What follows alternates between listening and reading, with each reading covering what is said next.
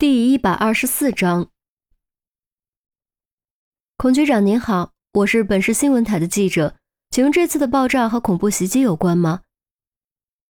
呃，我可以负责任的告诉大家，无关。我是新浪新闻的记者，如果不是恐怖袭击，是什么呢？是针对我们警务人员的私人报复，这种事对我们来说已经是家常便饭了。相信你们也都很清楚，只不过这次的报复比较凶狠。不过好在歹徒已经被我们绳之以法，大家可以放心了。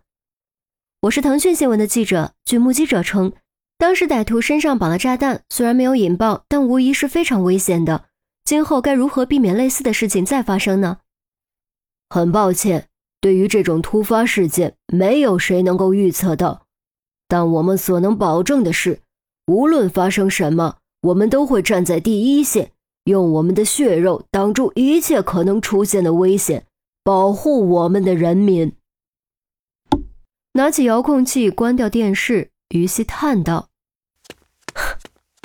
哪有什么岁月静好，只因有人替你负重前行罢了。”正所谓太阳底下无密室，这件事的目击者比较多，线上线下都引起了很大的关注。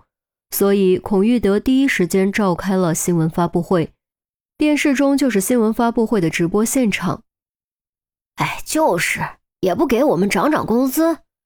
郑月附和：“行了，你就关心涨工资。”苗苗，你照顾他，我先回去了。于西放下遥控器，拿起外套。刑警也是人，也是血肉之躯，所以他们第一时间来医院进行了治疗。很幸运，那根金属尖刺上并没有涂毒。虽然杜渊的胳膊被刺穿了，但并没有伤到韧带神经。郑月的肩膀也是差不多同样的情况，尖刺擦着肺叶尖端穿过，并没有伤到肺脏。于西的伤势是最轻的，只是磕伤了额头，扭了腿，休息一段时间就没事。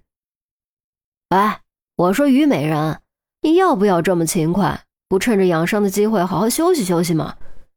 郑月一脸无语。我没事，也不知道为什么，就是感觉心神不宁的，还是回去看看安心一些。于西穿好外套，登上鞋子，离开了病房。目送于西离开，韩淼收回目光，脸一下沉了下去，瞪着郑月道：“哎，你知不知道这次差点吓死我？”你要是被炸死了，让我怎么办？改嫁呗！哎呦，你别打呀，我开玩笑的。郑月话刚出口就挨了一下，赶紧告饶：“严肃点儿，没心情和你开玩笑。”韩淼肃然道。郑月叹了口气，握住韩淼有点冰凉的小手：“老婆，我知道你担心我，但当时的情况有别的选择吗？”总不能让他们俩当诱饵吧？病房被炸的时候，他们俩可是在病房里，要受伤也只能是他们，只有他们俩能用假人充人数。你想想，如果让他们开车，后面来假人，不就等于是我和于西吗？这合理吗？能骗过对方吗？能让他们上钩吗？哎，我知道，我又不是在抱怨，我是在担心你，不行吗？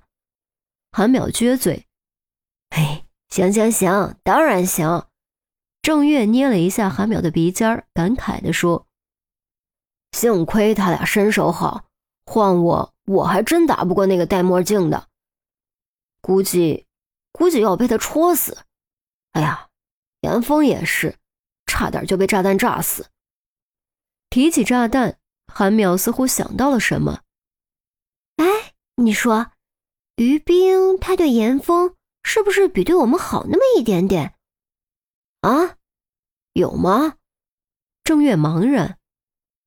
当然有，当时情况多危险，炸弹随时可能爆炸，他居然第一反应就是去帮严峰。韩淼语调拔高，正月想了想，哎，毕竟严峰两次救过他的命，这也没什么吧？不对，我觉得没那么简单。韩淼道：“哎，你的意思该不会是说他对严峰？郑月似乎终于明白了什么，一脸不可思议。对啊，我就是这个意思。你觉得没有这种可能吗？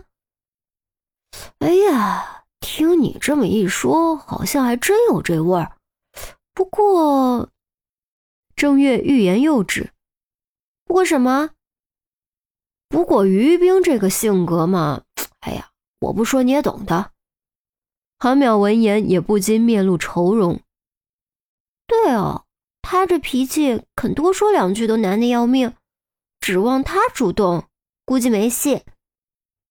哎，还有一点，感情是两个人的事儿，万一严峰对他没意思呢？哎，你可别忘了，严峰身边还有一个漂亮女作家呢。郑月又说：“哎，这下可麻烦了。”韩淼挠头。虽然单论颜值，姬兰英不如于冰，但女人的魅力又不仅仅取决于颜值，还有身材、气质、性格等等因素。身材这一块暂且不谈，论气质，姬兰英绝对不输；论性格，更是甩于冰几条街。人家姬兰英那热情开朗、落落大方的性格，实在不是于冰这种与人正常交流都困难的自闭女青年可比的。上次咱们和宪文、陈姐一起去看电影，你还记得吧？他可是割了我们陪女作家去的，要不是被我们碰巧撞见，我们都不会知道。哎，你想想，如果只是普通朋友，至于这么遮遮掩掩吗？郑月接着说：“韩淼当然记得，虽然晚上聚餐严峰还是来了，但那天下班很早，也就是说大半个白天的时间，严峰都和季兰英在一起。他还记得当时电影结束后，季兰英主动解释说，自己是为了感谢严峰，所以才邀请严峰吃饭看电影。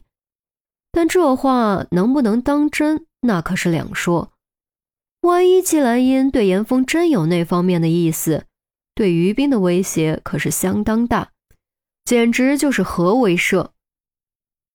说起来，季兰英的命也是严峰救的，当时要不是严峰反应快，他就没命了。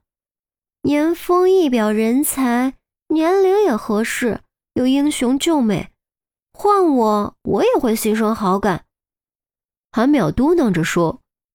郑月挪了一下有些僵硬的肩膀。说起这个案子，我突然想起来了，季兰英是不是说过，也许有一天遇到值得为之停下的人，就会停下来之类的话？对，韩淼颔首。这案子早结了，大哥的事情也应该早处理完了。可你看他有走的意思吗？郑月道。二人互相对视，都更加为于冰感到发愁。如果姬兰英真的要和于冰争，于冰必败无疑。